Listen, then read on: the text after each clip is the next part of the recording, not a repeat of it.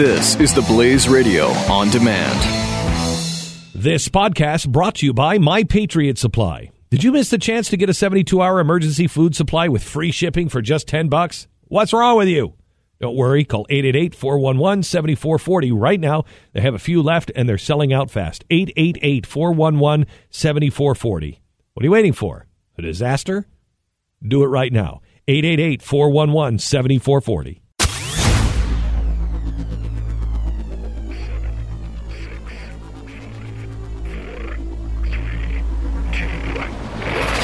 It's time to party.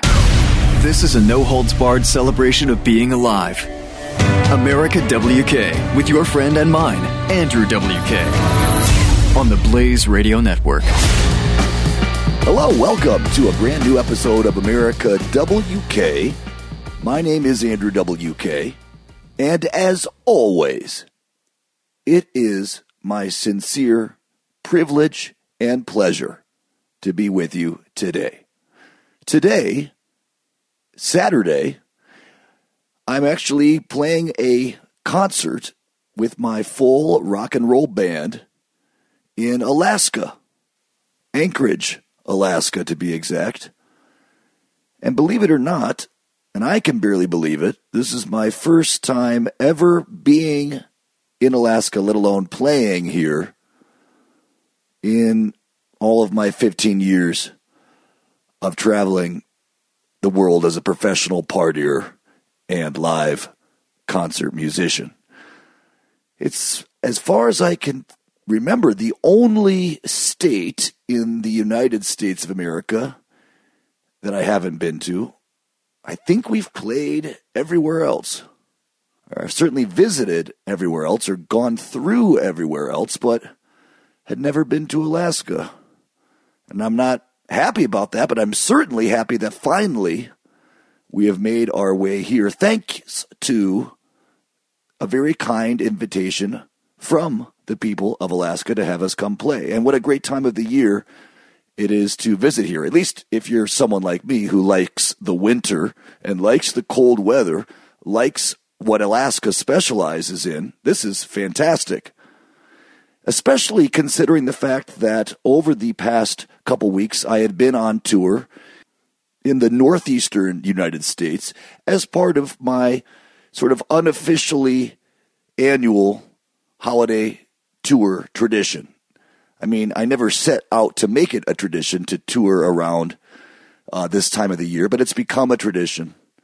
I recorded our last episode while on the road and uh, the shocking thing about being on tour during December in the northeastern United States of America is that there was no snow. It wasn't even cold. I was walking around at times with a short sleeve t shirt on outside at night, perfectly comfortable. At times, I had the air conditioning on in hotel rooms to avoid overheating. Now, I think part of that is due to the fact that as soon as it is officially considered cold weather season, people start kicking on the heat. I don't know if you've noticed that. I definitely noticed it in the airports. That, uh, of course, you'd think that being December, it would be very cold in Detroit, Michigan, and that the Detroit airport would have to have the heat on. But actually, it was 60 degrees, so they didn't really need the heat on at all. It was more or less room temperature as far as the temperature I enjoy. But I think there's a mental state. Your mind associates this time of year with cold, having grown up and lived uh, the majority of my life in cold weather cities or towns. You just assume that it's cold and you kind of go through the motions associated with that assumption. So there was a lot of heat on what I don't think it needed to be on Probably because people just turn it on uh, as a tradition. I mean, some of the hotels we were staying in on this last tour did not offer air conditioning. They just had it shut off. I mean, I would have the wall thermostat set to a very cold temperature, as cold as it would go, with the cool setting and the fan blasting as high as I could get it, but only hot air would come out of the vent. Clearly, the entire building uh, had adjusted the settings to only allow for hot air. It was very uncomfortable. In that situation, I tried to open the window. As you may be aware of uh, this fact that most hotels now, I think largely because of insurance concerns, do not allow you to open their windows. This is a big problem for me. I've read uh, a lot of other complaints from travelers who refuse to stay in a hotel if they cannot open the window. I imagine they experience some sort of claustroph- uh, claustrophobia. I actually like that claustrophobic feeling. Or what I mean to say is the feeling that people get that experience claustrophobia. I imagine I'm getting those same feelings. I just happen to enjoy them. I enjoy feeling closed in. Uh, I enjoy what I would consider kind of coziness or tight spaces. Now, this is why I've enjoyed traveling uh, a great deal. Because one way or another, at least the way I've traveled, I've tended to be uh, in relatively small areas, whether it's an airplane seat or an airplane itself could be considered rather claustrophobic for someone or a train, or a car, or a hotel room, or a bus. Uh, the tour bus, especially if you're living on a traveling tour bus with 12 other people, as I have traveling the world with my band, I just couldn't be happier on a tour bus. And uh, you sleep in a, in a bunk bed that I would say is uh, about one quarter of the size of a traditional queen size bed and about half the size of a traditional child's bunk bed. Even smaller if you consider how much uh, sort of headroom you have. You are in what some would call a coffin like space. And when the curtain is closed on this bus bunk, you really are in a coffin like space. Especially if there's an accident and then you perish, then you're already in your coffin. God forbid. But I like all those things always have.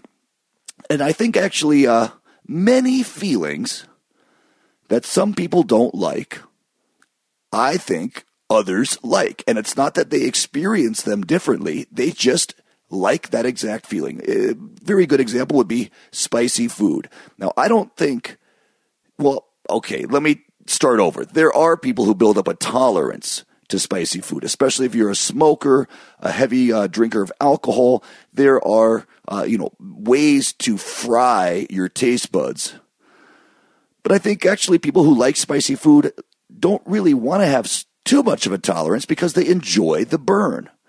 If you're someone who likes roller coaster rides, I don't think that you experience them any differently in terms of the physical sensation that uh, a person who doesn't like roller coaster rides experiences them as. They they probably are more or less the same sensations. Just one person thinks those are bad, and the other person thinks those sensations are great. I think my mom was very very very thoughtful and made a very strange but uh, wonderful choice when I was a very young child to train me to teach me, to almost force me to enjoy the feelings of your stomach going up in your throat, uh, of, of turning upside down, of spinning round and round and round. She would teach me that those were good feelings. We would go out into the yard and she would grab my wrists and spin me round and round and round and round. Or I would uh, be encouraged by her to twirl in a circle, you know, standing and spinning around uh, either uh, on my feet or maybe sitting in a swivel chair. And she would say, See, isn't that a fun feeling? Getting dizzy, isn't that fun? And I would, you know, probably not really know what to think of it, but with her encouragement, her direction, I was able to interpret those feelings as good. That that was a fun sensation. We would go into the swimming pool and she would have me do somersaults under the water. She called them dizzy dives to get me used to that sensation and not only get used to it, but to actually appreciate it. And I think seeing my mom smiling and laughing herself in that setting, enjoying those uh, sensations herself, made me feel a lot better and safer about them. Now, if I had seen her cringing or avoiding the feeling of dizziness, if I saw her very afraid of roller coaster rides or other carnival rides or anything uh, associated with that sensation, of course, I probably would have followed her lead, as children tend to do. So thank you very, very much, Mom, for teaching me to like those odd physical sensations, those feelings of being sort of freaked out, I guess. And I got hooked on it. I think that's been the story of my life. I have gotten hooked on feeling freaked out, overwhelmed, uh, panicked, uh, uh, stressed, afraid, and uh, in having my mind blown. That's the best way to sum it up. And it's made for a very interesting experience, a very interesting life so far. It's America WK. We're going to go into all kinds of stuff today. Stay with me. America WK with your host, Andrew WK, on the Blaze Radio Network.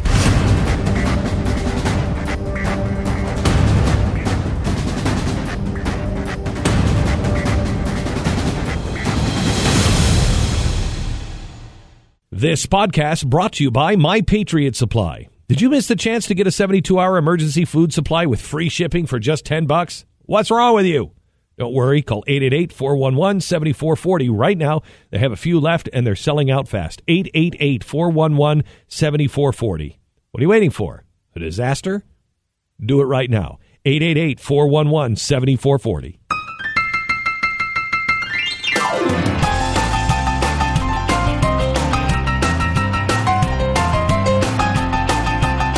Now, the king of partying himself, your friend and mine, Andrew WK.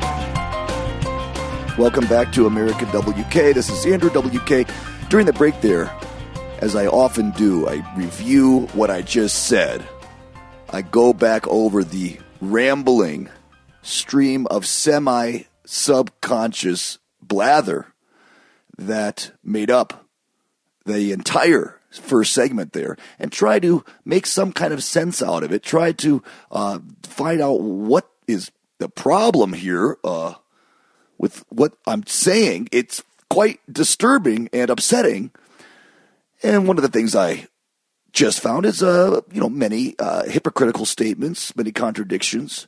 The first and foremost uh, one I'd like to point out is that despite having just said that I like claustrophobic feelings, uh, on this past tour, where I was playing uh, my party music in live venues uh, across the Northeast, there actually were many situations in which I did have uh, small moments of panic in a rather claustrophobic way. Both times, these occurred in restaurants.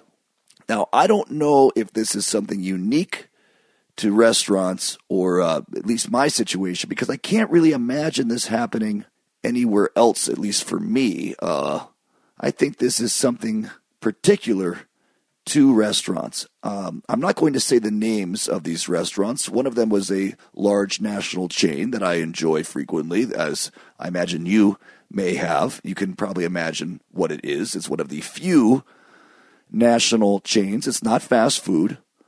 It is a proper sit down uh, dining establishment, not quite a diner, not quite a traditional restaurant, one that I enjoy a lot, uh, but uh, have had some unpleasant experiences there, not due to the food, not necessarily due to the service, but just due to the atmosphere. And it's strange because in these chain restaurants, the atmosphere is, is intentionally designed to be very consistent or to try and ensure as much consistency as possible.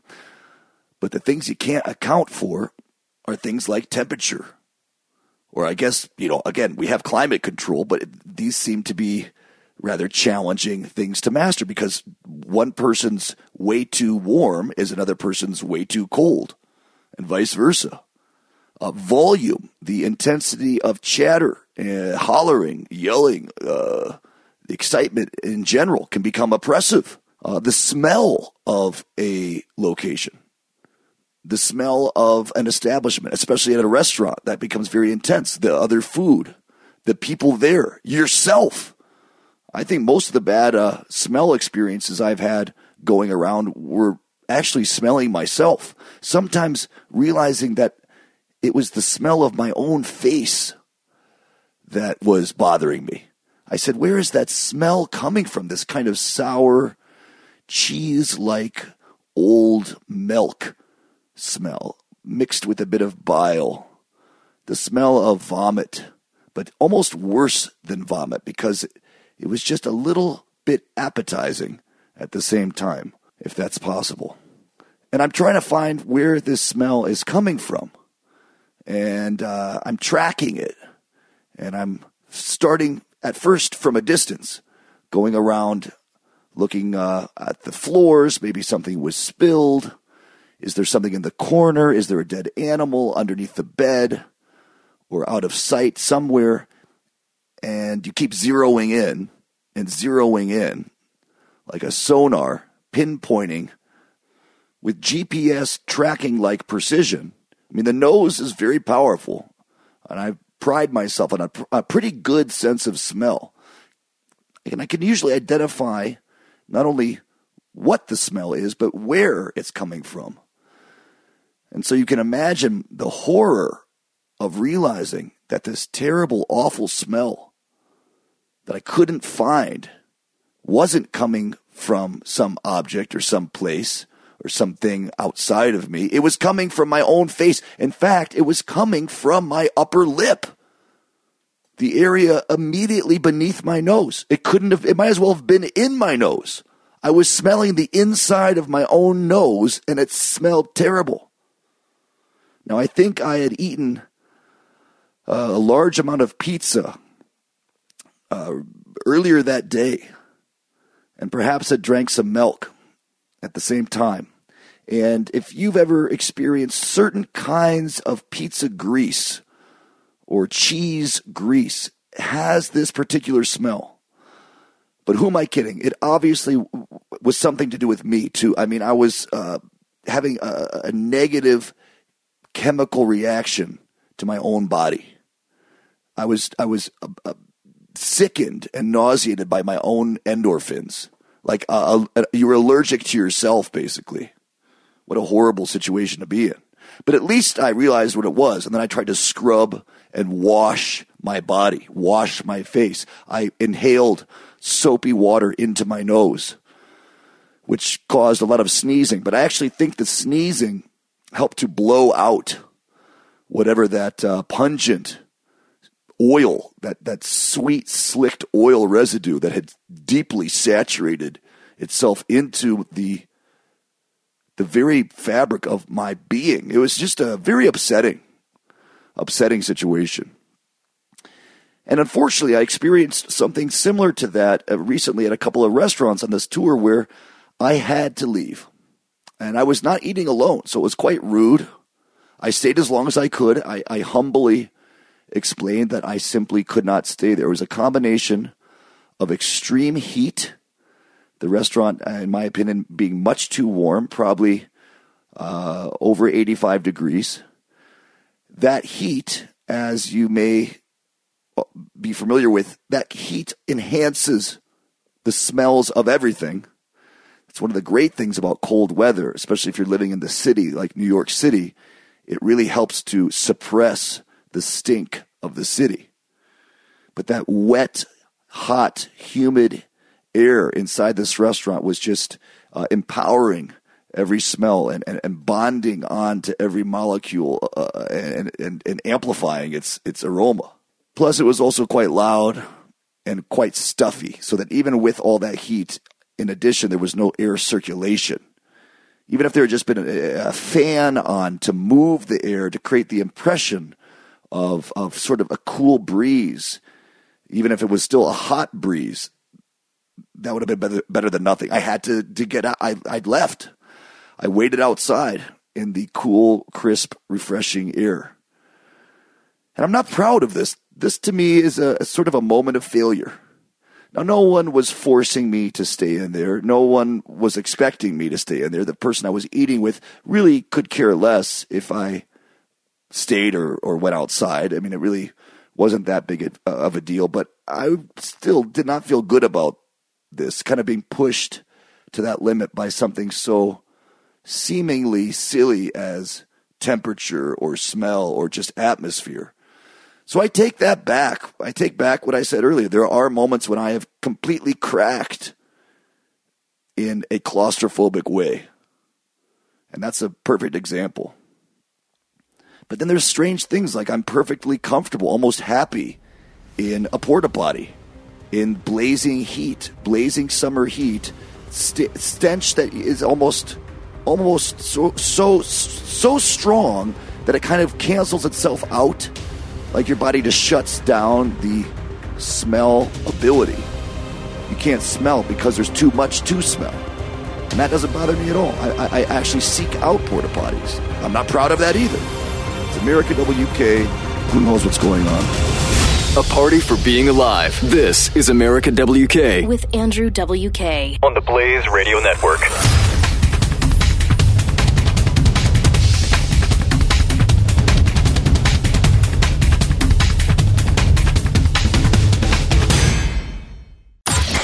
Buck Sexton. I can't even tell you. I was, I was, uh, I even did an interview for a, for a show over there that was tape, and they did not run it. And I think it was because I was so strident in my saying that Chattanooga was obviously terrorism, and anybody who claims to be a counterterrorism expert and says otherwise is either trying to curry favor with the administration and the Democrats and the left, or isn't a very good expert. Buck Sexton. Weekdays, noon to 3 p.m. Eastern on the Blaze Radio Network.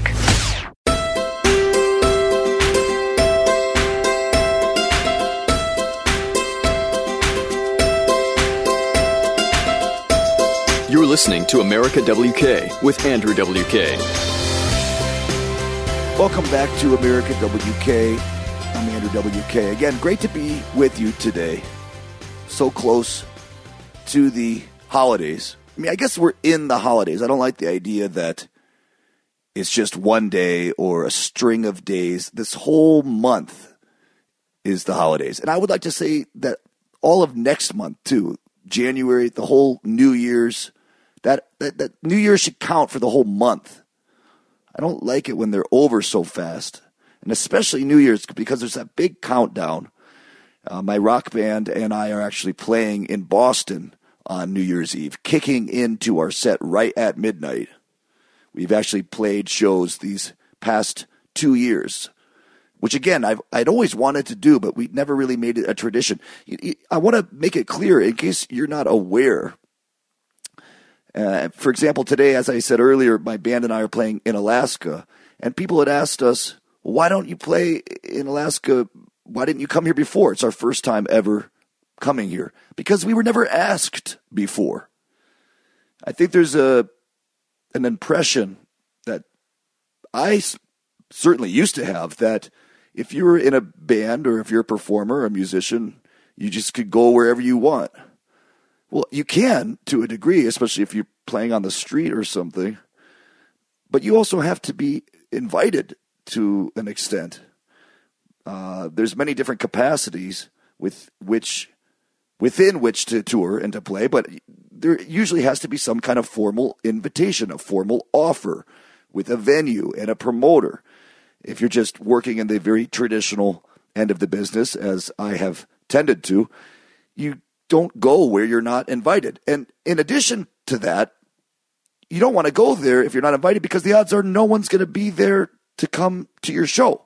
No one's going to want to come party with you. I mean, you can go there and play for no one, which does have its own unique qualities from my own experience. Those are always interesting shows to play for one or two people. Those are, in fact, are some of the most memorable. But most people agree that it's best to go uh, where people want you to go. So uh, there's still been many places around the world where we've more or less just not been invited to go. And again, I'm not proud of that. I'm not particularly ashamed. I have I would say I'm just disappointed. But hey, there is something fantastic about having uncharted territory to still explore, to still have something ahead of us in life. It is not my custom to go where I'm not wanted. So, with that being said, I want to go to these places. I just have to uh, have the favor returned and be asked. So, yeah, uh, anyway, touring is full of ups and downs. And man, there are moments on that stage, and I've talked to you about this before, but uh, just having completed this tour and just about to go into a show today, you really can be pushed to your limit. And when I say that, I mean uh, a type of all encompassing limit, a physical limit, an emotional limit, a mental limit. You reach failure on every level. Multiple times, I would say, even multiple times, not within even one show, multiple times within one song. Now, this, of course, is depends on the style of music, but I think any style of music, uh, to a degree, demands moments of intense effort. Even the most mellow music, there's always some trials and tribulations in this uh, this particular experience. And uh, some of these styles of music, particularly the kind that I have chosen to play, or I've been chosen to play, involves a, a lot of effort, especially physical effort. And then when you're in that mode of giving all you have physically, you feel in a way like you have a lot less to give in these other areas. You have a lot less patience. I mean, if you've ever been pushing yourself very hard while exercising, you'll notice the irritations. The littlest things will cause irritations that otherwise you wouldn't even notice. Like the uh, if you're running, sprinting as fast as you can out on the street, and some car comes by with particularly noxious exhaust fumes that really hit you. You know, someone who probably should adjust their carburetor or something. It's, uh, it's very obvious that this car needs some kind of work.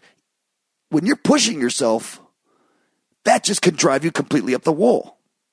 And likewise, while performing, if there are technical problems, like the speakers aren't loud enough, or my keyboard is malfunctioning, or I'm malfunctioning, or even just the mic stand is just a slightly bit crooked in the heat of the moment when you are pushing with all your physical might, those things can feel like almost insurmountable obstacles. They're no longer even little irritations. It's like running through uh, quicksand. It takes every bit of effort on every level just to even do anything, let alone to try to do it well, let alone to try to put on a show, let alone to try to uh, uh, aim for that perfect, ideal, kind of transcendent excitement and energy and beauty and power that you're trying to give yourself and give the music and give other people that are there. It takes all you have and then some. It takes more than what you have. You have to be more than you are. And I think actually music can do that to us. Music can make us feel like more of a person than we even are. The best of what we have suddenly becomes all that we are. But at the same time, those weaknesses, whew, man, the frustrations. I mean, I've talked to you about frustration before. I've been in the throes of severe frustration while being on the radio with you. You could probably hear it. And that's happened live so many times. And you're you're you're faced you're at this perpetual crossroads at that moment. Meaning it's not a crossroad where you just go down one side or the other or have a, a choice between stopping and not stopping. You're constantly faced with can I keep going or will I give up? Can I push through this frustration or am I going to not quite have that level of strength? And you're debating this with yourself, you know, split second to split second through this song. Or again, imagine that you're sprinting, running a race, or doing some other very strenuous activity. Uh, there's been times, I'm sure you can think of some. I mean, even when in moments of great uh, physical illness, like the time I had uh, food poisoning and I was talking with you, doing an episode laying on the, on the floor, not even sure how I could utter a single word, let alone be with you for an entire broadcast. And you're taking it moment by moment, split second by split second. You pass one obstacle only to find another one immediately behind it. You come to a fork in the road and go one direction only to find that it leads to an immediate additional fork in the road.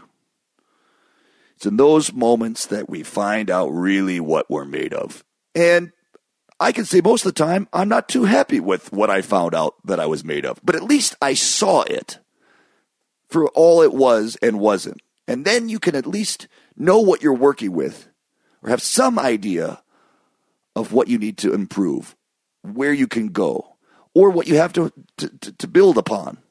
Something is better than nothing.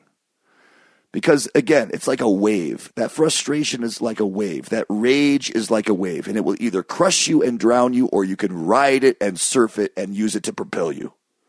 It's America WK. Stay with me. You're listening to America WK with Andrew WK. On the Blaze Radio Network.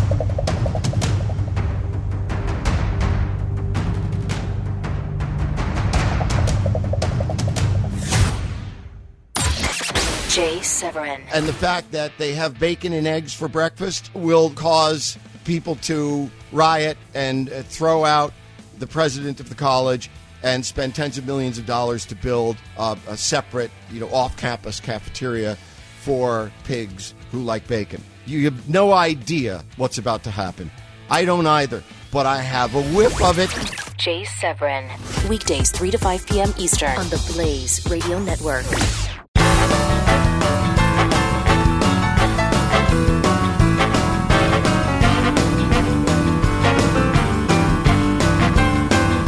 Radio show restoring your faith in humanity through the power of positive partying. This is America WK with Andrew WK. Welcome back to America WK. This is Andrew WK. We've been all over the place today, and the show feels like it's barely even started.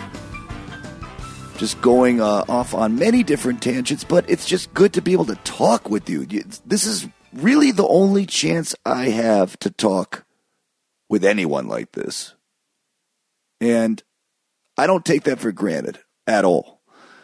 Largely because you can't really talk back. And that's, well, there's, there's good things and maybe not so good things about that. Um, but perhaps more what I mean to say is, you know, it's easy for you to shut me up, just stop listening.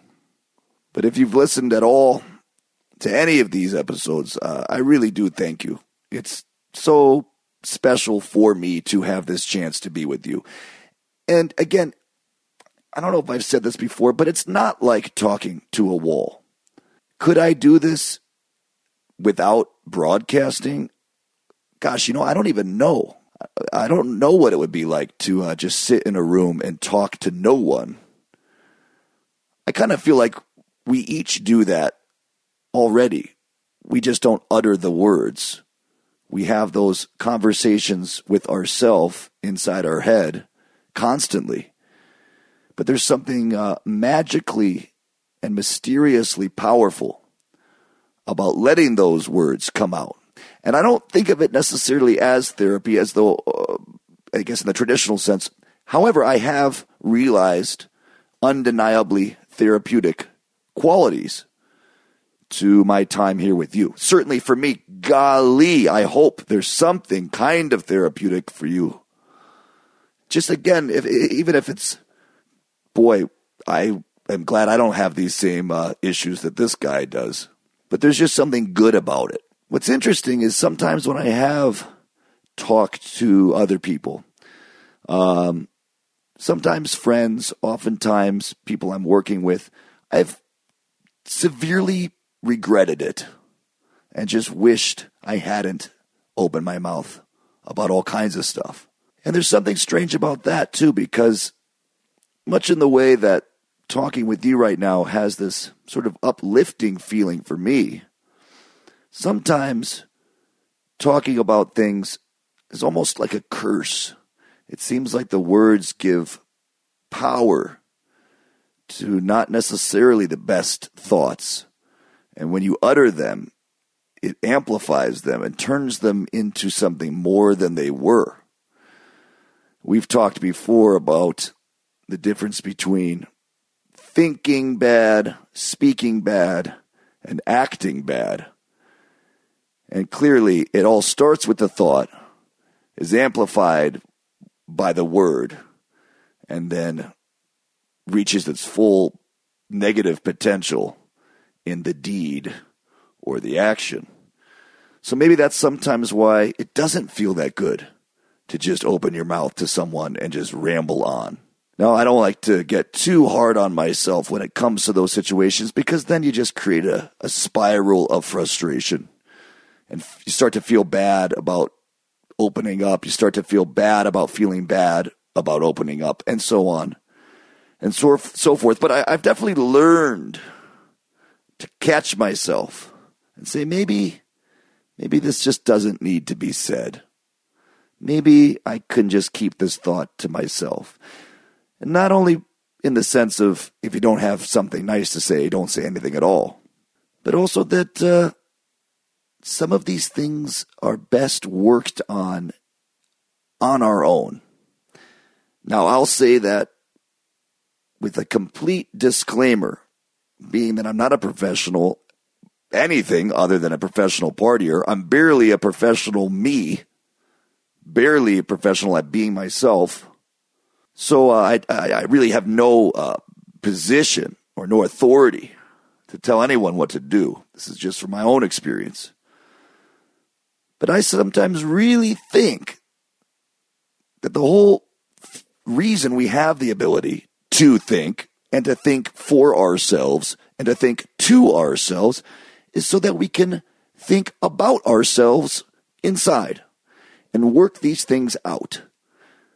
It can maybe be easier to think about them when we open up or discuss them or utter them, but I don't know that it's always necessary.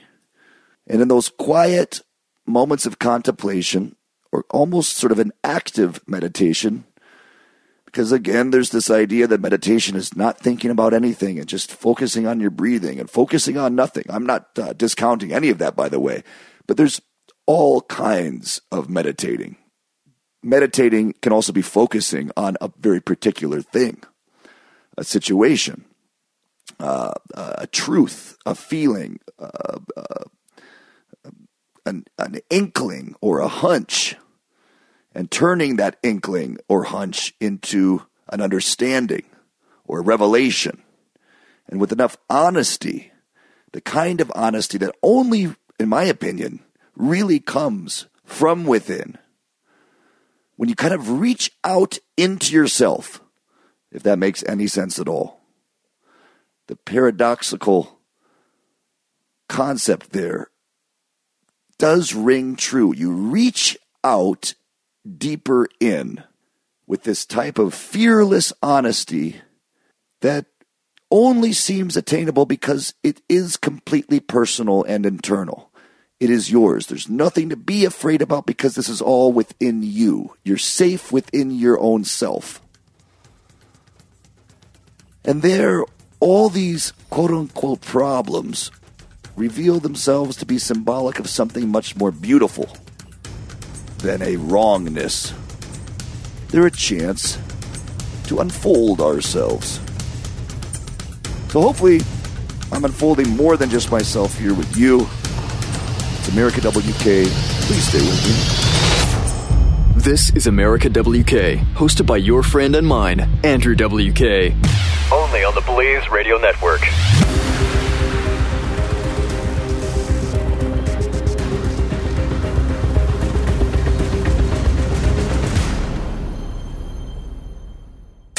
Coming up today on Pat and Stu.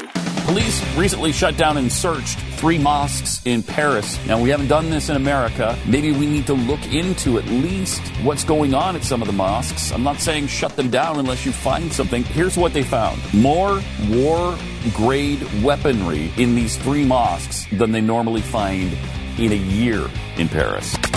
Pat and Stu, weekdays at 5 p.m. Eastern on the Blaze Radio Network.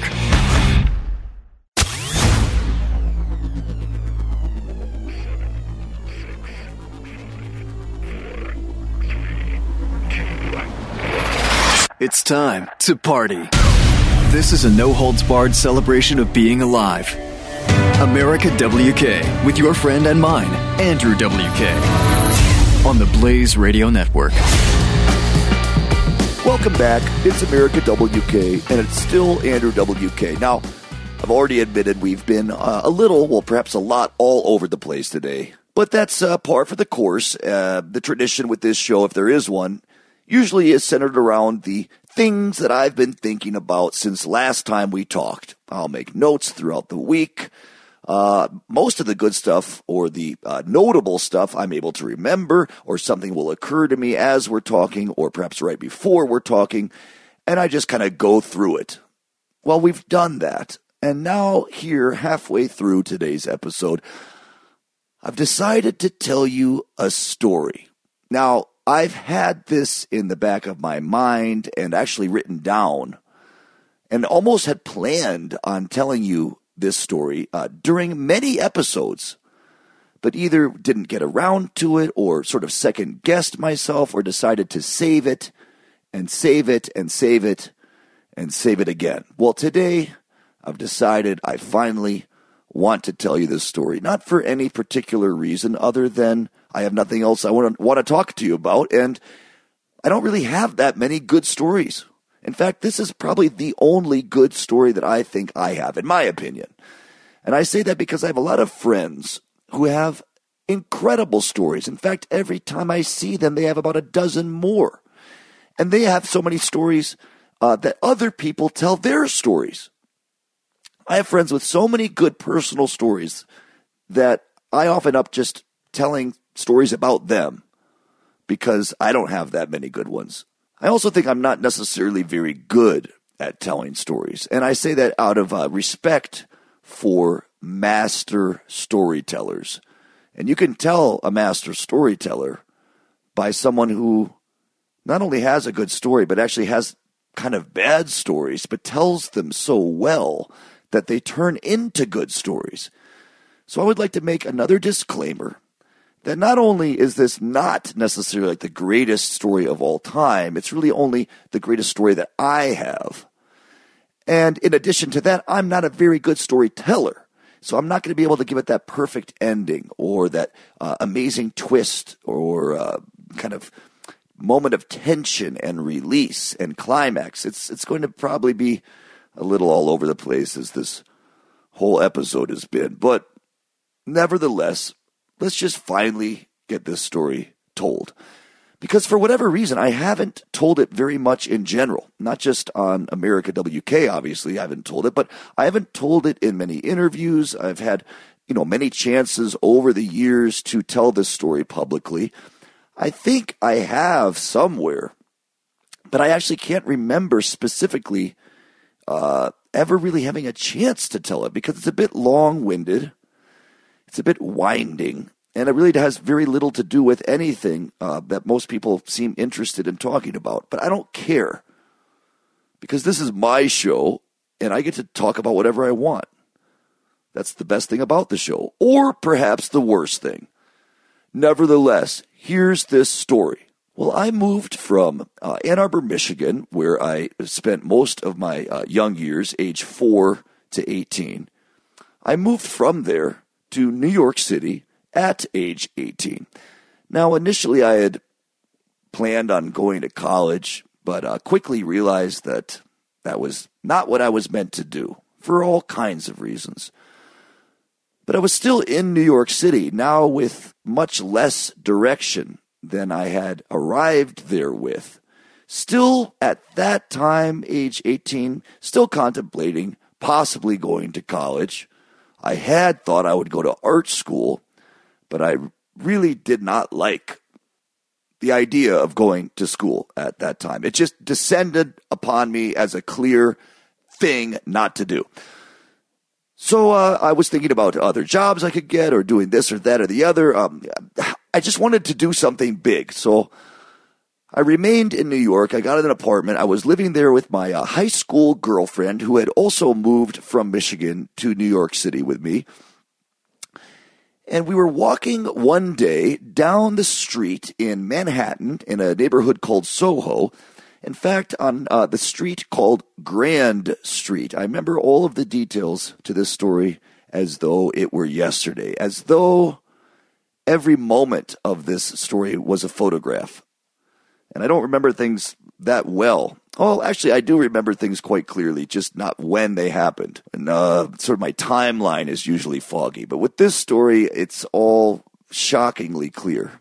So we were walking down Grand Street from uh, east to west, headed over to 6th Avenue. And as we approached 6th Avenue, in fact, this was a, a, a remarkable street because there was a, a diner for many years very near this uh, area called Moon Dance, uh, Moon Dance Diner. In fact, that uh, diner was used as a notable location in the first Spider Man movie. I think it was the first one, uh, where Mary Jane worked. I believe the diner's gone now. It was a great place.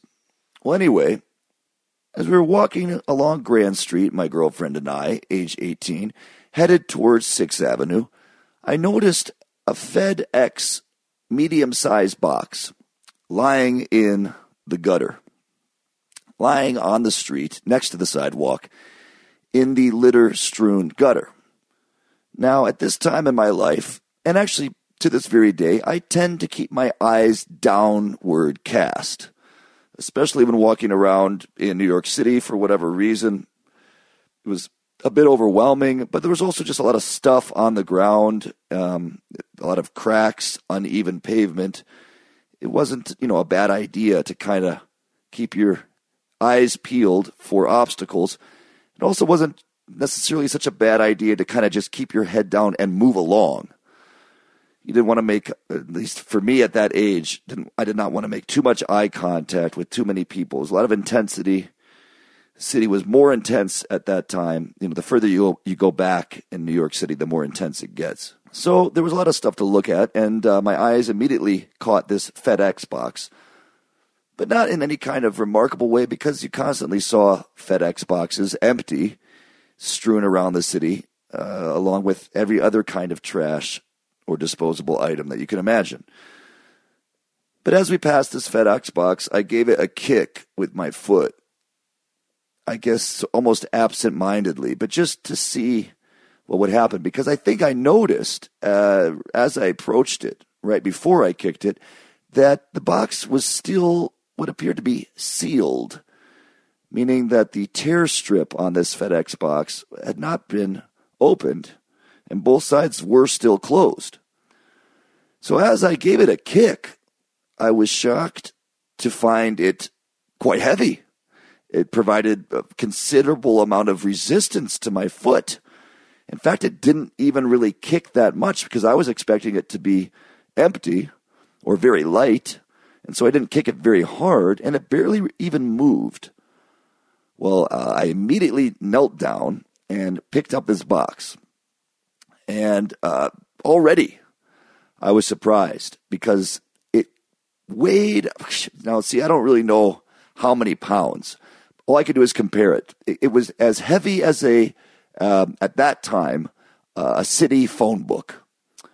You know, a thick city phone book. It was as heavy as what you would imagine a very fancy, solid glass picture frame would be. And it was the size of these things. It was the size of, uh, well, you know how big those FedEx boxes are. It was probably, you know, uh, 16 inches by uh, I don't know, 10 inches or something like that, or, or I guess like the size of uh, a large, at that time, Life magazine, but much thicker. Um, maybe like uh, like if you had a, a, a, a, USA Today, if you had two USA Today newspapers and you folded them both in half, uh, really tight, on top of each other. It was about that size and weight, or maybe close to that. Anyway, it was a, a good heft, and this was a sealed FedEx box with something very heavy inside of it, or almost like a hardcover book, like a nice big hardcover book. You know, I'd say at least five pounds. So I scooped up the FedEx box and we took it around the corner by this diner to open it. I'll be right back. It's America WK. You're listening to America WK with Andrew WK on the Blaze Radio Network.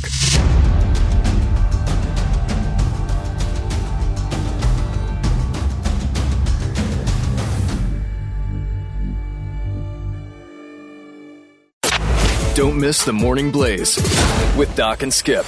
We are failing. We do not have a plan in Syria, which is hard to believe, seeing how President Obama has said that Assad is a good guy, then a bad guy, then a good guy, then a bad guy, and we good or bad guy at this point, Skip? Is he a good guy or bad guy today? I Do think a know? bad guy as Have of today. checked? These are my frustrations. The people who don't get it. Obama, Bernie Sanders, Hillary Clinton. The Morning Blaze with Doc and Skip. Weekday mornings, 6 to 9 Eastern on the Blaze Radio Network.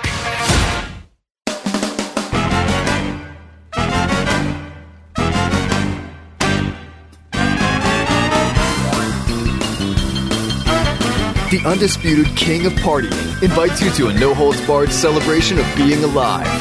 This is America WK with Andrew WK.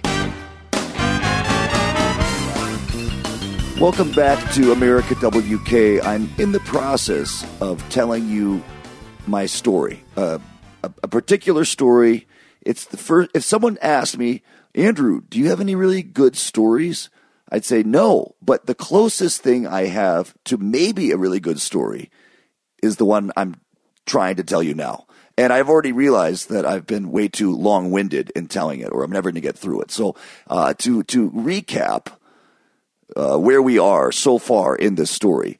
I'm 18 years old, living in Manhattan, uh, well, no, in Brooklyn, New York City with my girlfriend, walking around in Manhattan after work.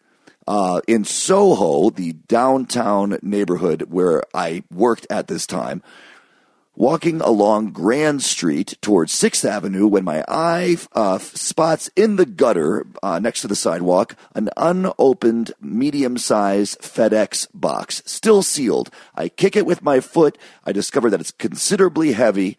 I scoop it up, take it around the corner by a diner called Moon Dance, and crouch down to open this box. Find out what was inside that was so heavy or just find out what's going on at all. Now, already, much like if you found some money on the ground, if you found anything that was clearly someone else's property that wasn't obviously trash, because once this box was heavy and still sealed, I realized that this was not probably thrown away as garbage. I did look around, and so began this sort of slightly uneasy feeling that, you know, why hadn't someone else found this. I mean, this must have just been dropped there or thrown there or accidentally misplaced there or fell off a truck, as sometimes things tend to do. So I was looking around a little bit, wondering if someone was already going to come out of the woodwork there on the street and say, "Hey, that's that's my FedEx box. Hey, hey, what are you doing?" But there was really no one around, and this was in the middle of the day. I should make that very clear. This was not at night. This was not at an odd hour. This was in the afternoon probably three o'clock or something during the week. But this is a strange street to a to a slight sense. Uh, I mean, Grand Street as it goes into Sixth Avenue, it's not like a crazy area. I mean, it is a little bit. It's it's an odd area because Sixth Avenue is coming up from uh, this tunnel, and uh, you know, is kind of coming off the bridge, the Brooklyn Bridge you're coming off Canal Street, the Manhattan Bridge. There, there is traffic there, but uh, it's not like Times Square or something. There was no other people around in a strange way, and you can have moments like that in these parts of downtown Manhattan, even during the day, where there's just there's activity and there's people, but it's not dense, which allowed us to have this whole experience unfold in the way that it did. Still, I looked around to see if anyone had dropped this box. Didn't see anybody. My girlfriend and I go around the corner. We start opening it. First thing that we noticed upon opening the top flap, and a lot of this reminds me of Charlie Chocolate, uh, Charlie and the Chocolate Factory, as he's opening the the Wonka bar looking for that gold ticket. The first thing I noticed was uh, a lot of bubble wrap, which made sense because I had already envisioned that this heavy object might be glass because that's how heavy it was, like a glass picture frame or some kind of glass award or piece of art. And uh, this bubble wrap was so tightly packed inside this box that it was difficult to slide whatever this entire wrapped item was out of the box. It was too compacted and too jammed in there. So the best we could do quickly was just sort of tear open the top of some of this bubble wrap while it was all still in the box, just to try to see what it was enclosing. What was it wrapped around? And uh, the next thing we noticed after tearing through some of this bubble wrap was that there was then a second layer of plastic wrap, like saran wrap, like you put over food. That seemed odd. Then we tore through that again, and there was, uh, well, this white powder. Now, before I even really noticed the white powder, I could smell the white powder because it smelled like laundry detergent, like kind of a like Tide. And I, I recognized that smell right away. And sure enough, it, it must have been laundry detergent because I smelled it closely, and you could even sort of feel that soapy texture when you rubbed it between your fingers. Why would someone wrap laundry detergent in all these layers? That's definitely when I saw that white powder. That's also when I started thinking, oh, this is something intense. Well, peeled through a few more layers, again, crouching there next to this diner, eyes darting around, looking uh, to see if anyone was watching us, my girlfriend and I, finally get through the last layer of wrapping inside this box and discover what, uh, even at my relatively tender age, I knew undoubtedly to be marijuana. And then it all made sense, at least in terms of the laundry detergent. That was to throw off the smell because the smell, once we hit pay dirt or pay weed, once we hit that marijuana, it was such a strong smell. Now, I should state very clearly that at this age, I had never even tried marijuana, but I had been around people who smoked it. It was very popular, very, very popular where I grew up. I mean, in Ann Arbor, they had, and I believe still have every year, a marijuana festival called the Hash Bash. The pot culture and aroma was inescapable. So I knew it when I smelled it. And then it was clear that the detergent was to throw off and mask that pot smell because it was just reeking. I mean, once we broke that plastic seal, you could not stop the smell. We folded everything back up very quickly. Now, there was one little part of me that thought, well, maybe it's not pot. Maybe it's these are herbs and spices. Maybe it's oregano. But my girlfriend was much more savvy than I was with drugs because of her older brother, and her family was a little more uh, liberal in that sense and participating with that culture. Maybe not themselves directly, but I was brought up uh, quite straight and narrow. Uh, but still, I knew what pot was, even though I had never tried it. I hadn't wanted to try it. I was more or less what you would call straight edge at that point in my life. But still, I was fascinated by drug culture, fascinated by drugs, and certainly fascinated by the idea that we might have just found what seemed like many pounds of pot on the sidewalk of New York City in a discarded FedEx box. That was also when I got much more frightened and looked around with much more panic and dread and paranoia that someone really did not want to leave this box here. This was not, this must have been an accident. Or maybe, uh, is this a sting operation? Are there cops? Am I trying to be framed up? What is going on? Well, we jammed the box into my backpack and began walking up Sixth Avenue trying to figure out what we would do. The first thought that crossed my mind is we should just go and sell this as quickly as possible. Which I don't know why I thought that, but I guess I figured that someone else would know what to do with it because I cer- certainly didn't. I didn't really have any friends. I had no cell phone at that time. I couldn't just start calling people. So we just thought we would walk to Washington Square Park in Manhattan, a few blocks away, and try to sell it to someone there. That's where people sold drugs. I mean, that was that's that was the the scene. Not so much anymore. But that was the place. I would even was willing to give it to someone for twenty bucks or even for free. It seemed like a shame to let it go to waste. So we started walking to Washington Square Park. This is America WK. I'm telling you this story. I'll be right back. A party for being alive. This is America WK. With Andrew WK. On the Blaze Radio Network.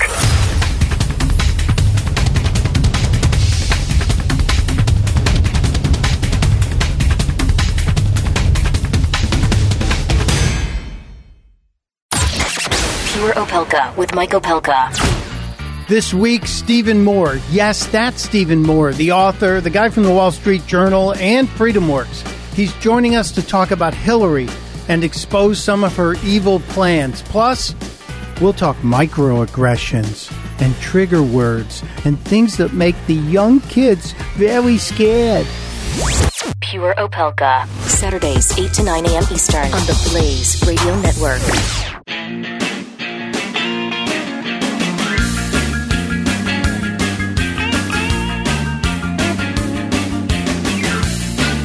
This is America WK with Andrew WK, only on the Blaze Radio Network. Welcome back to America WK.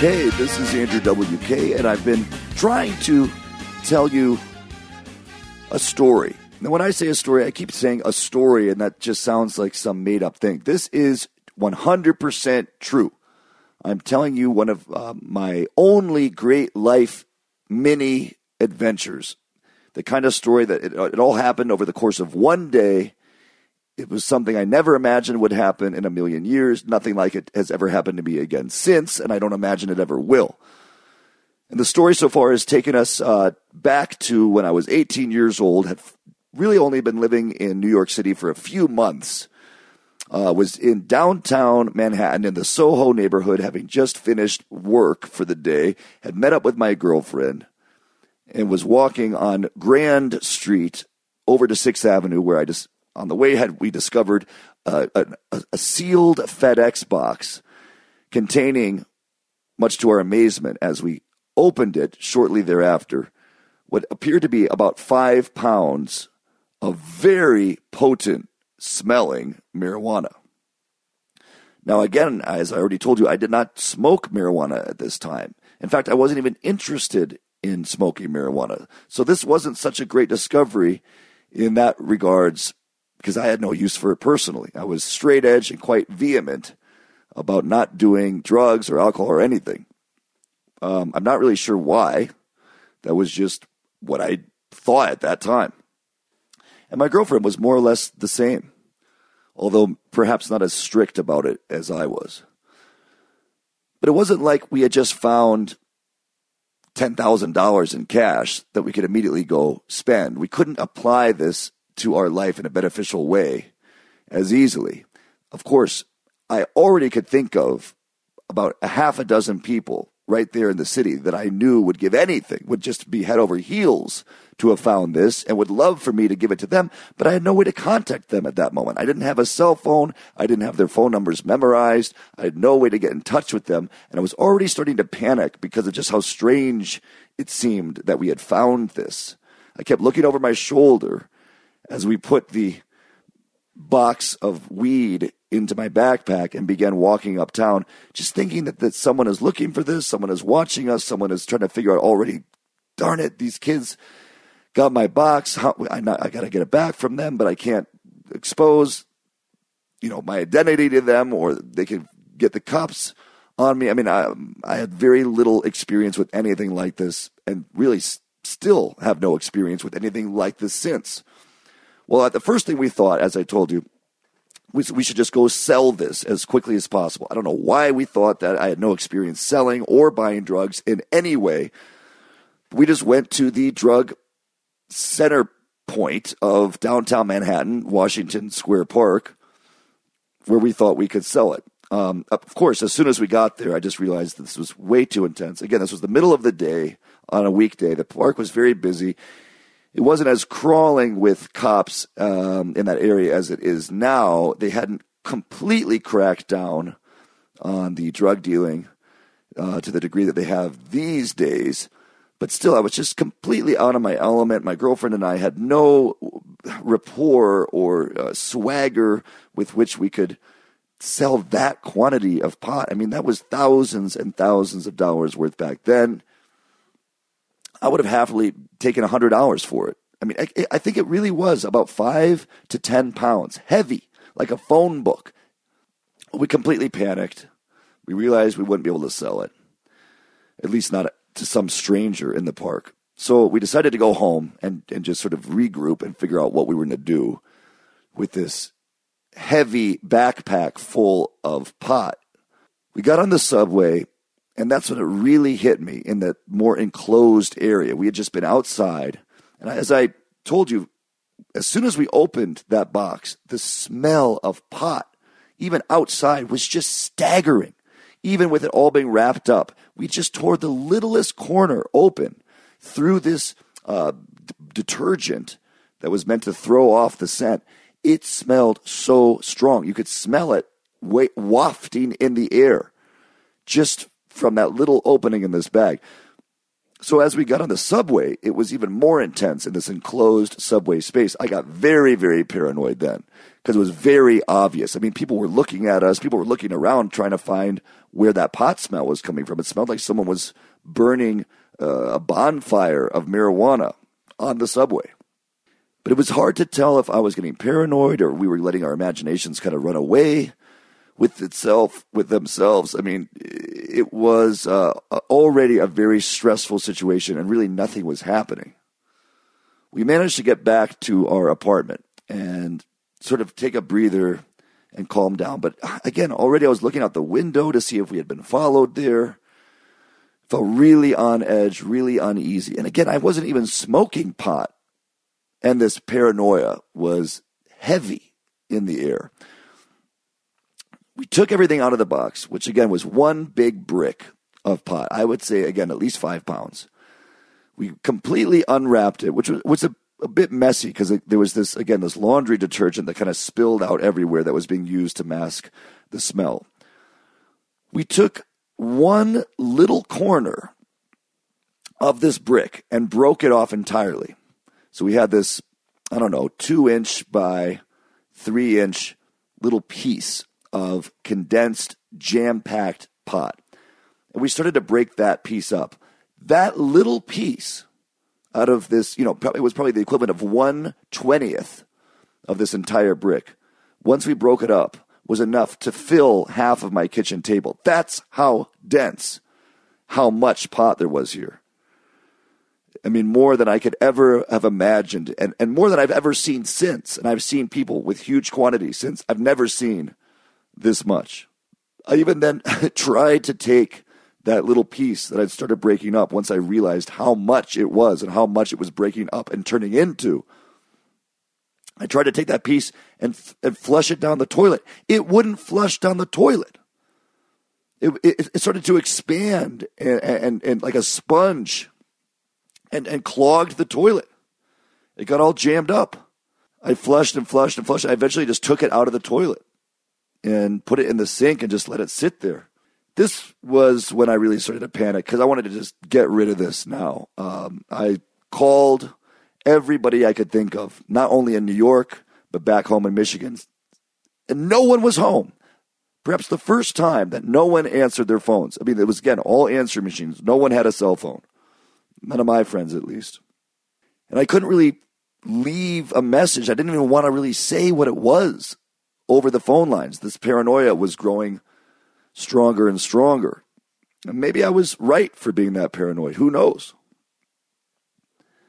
But I just said, hey, I really think you should call me. I found something. I think you would really like it if you're willing to drive up here. But I couldn't get a hold of anyone. I decided to go uh, out, get some air, and walk around the block.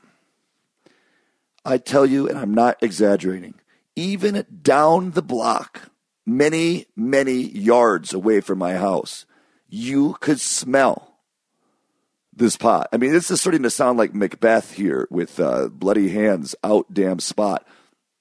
I am telling you, I could smell it all the way down the street. When you walked back into our apartment building, it was insane. It was completely over the top, so thick. That's when I said, "This is I can't keep this. We can't even keep this in the house. Something's going to happen here." I started to completely panic. I was sweating. I was literally sweating from fear and paranoia. And again, I hadn't even I didn't even smoke pot. It's America WK. I'll be right back. This is America WK with your friend and mine, Andrew WK. Only on the Blaze Radio Network.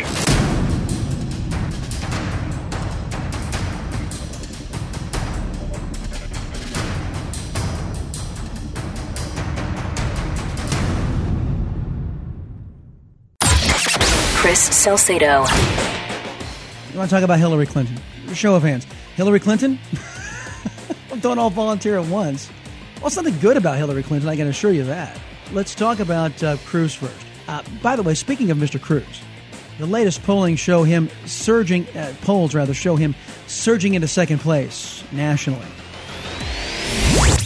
Chris Salcedo. Saturdays, noon to 3 p.m. Eastern on the Blaze Radio Network.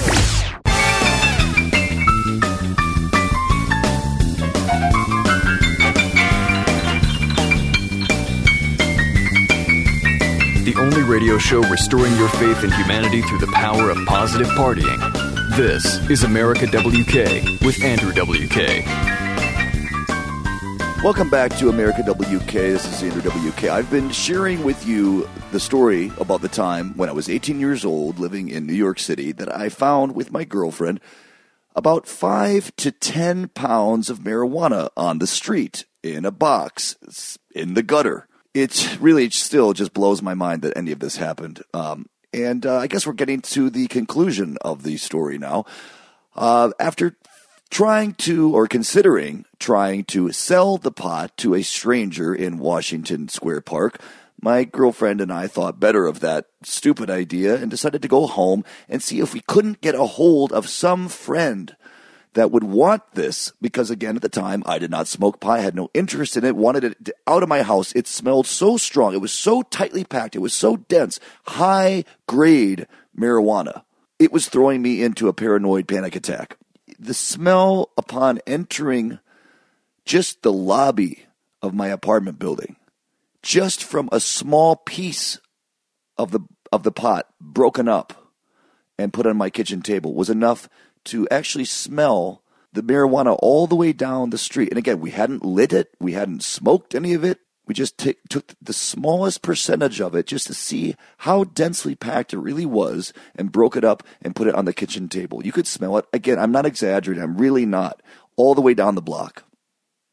Now, again, maybe I am exaggerating or my mind was playing tricks on me because I was really getting scared. Really looking over my shoulder, looking through the blinds inside my apartment out onto the street to see if anyone was had followed us, anyone was trying to track down the package that they had lost. I mean, I was really trying to figure out how this had all happened. With someone being pursued and they they panicked and threw it in the gutter and then wanted to go back and retrieve it and they saw us get it. So that's the thing I was most scared of. Not that the cops were going to necessarily come or someone was going to call the cops because they smelled this. I just thought someone had seen us take their package and wanted it back. This was a lot of money in marijuana. And again, I just, out of all the times in my life, I don't think I'd ever had a harder time getting a hold of, a, of my friends on the phone than this day. This day when each one of these friends would have loved to have had even 1% of the marijuana that we found, let alone all 10 pounds, however much it was. Five pounds, 10 pounds, 15 pounds. I have no way to to really know how much it really was in terms of weight, except that it was the weight of a telephone book. So no one was answering their phone. No one was returning the phone calls. I walked around the block, panicked, and eventually, like uh, some would say, like a complete idiot, I packed all the pot back up into the FedEx box, sealed it back up as best I could, and I threw these pounds of marijuana into the dumpster across the street from our house. And at that moment, a great weight lifted off my shoulders. I didn't feel bad about it. I didn't feel good about it. I just felt like it was done. And uh, the sun eventually set. The smell of the pot eventually left our house. The toilet eventually became unclogged when I had tried to flush that small piece of ever expanding marijuana down the drain. And the next morning, I woke up to many returned phone calls and, and friends just completely shocked that I had thrown away what to them had been the greatest find that anyone could have ever found, besides money, I suppose. And of course, they immediately told me to go get it out of the dumpster. And out of my own curiosity, I went and looked at the dumpster, and the dumpster was still there, and all the trash that I had remembered being there the day before when I put the box in was still there, but the box was gone. The box itself was gone. Now, I know dumpster diving is not uncommon in New York City, especially. People scavenge all the time for things, and I had almost intentionally put the box sort of in a conspicuous place where it was easy to reach. But I always wondered if maybe the person who had been tracking us, trying to get the box back, had uh, just went and got it once they saw us put it out there. But whoever got it, I'm sure, was very happy. And there was something about that that made me happy. The idea that someone else got to have the same experience that I just had in discovering this once in a lifetime box of marijuana. And maybe they would have something better to do with it or would enjoy it more than I was able to. Because for me, it just made me panic. And I swear that for many months after that day, I noticed a very particular, undeniable pot smell wafting up and down that block. And I figured that whoever found it probably lived on that block. And I had my suspicions about who maybe found it the owner of the video store on the corner, the owner of the toy store next to him, who was a rather unusual gentleman. But hopefully, whoever did find it was able to really get some kind of joy out of it, or maybe just get some money out of it. All I got out of it was paranoia. And I didn't even smoke it. And I still got paranoid. Well, that's my story. That's the, really the only interesting story I have. And now, having told it, it just seems boring. It seems long winded, not very interesting, not very not very climactic. It's probably the most anticlimactic story of all time. I found a bunch of pot and then I just threw it away. it sucks. Anyway, it's uh, been nice telling it to you. I hope that it wasn't too boring. And uh, thanks for partying with me always. This has been America WK. Talk to you soon. Bye. This is America WK, hosted by your friend and mine, Andrew WK. Only on the Blaze Radio Network.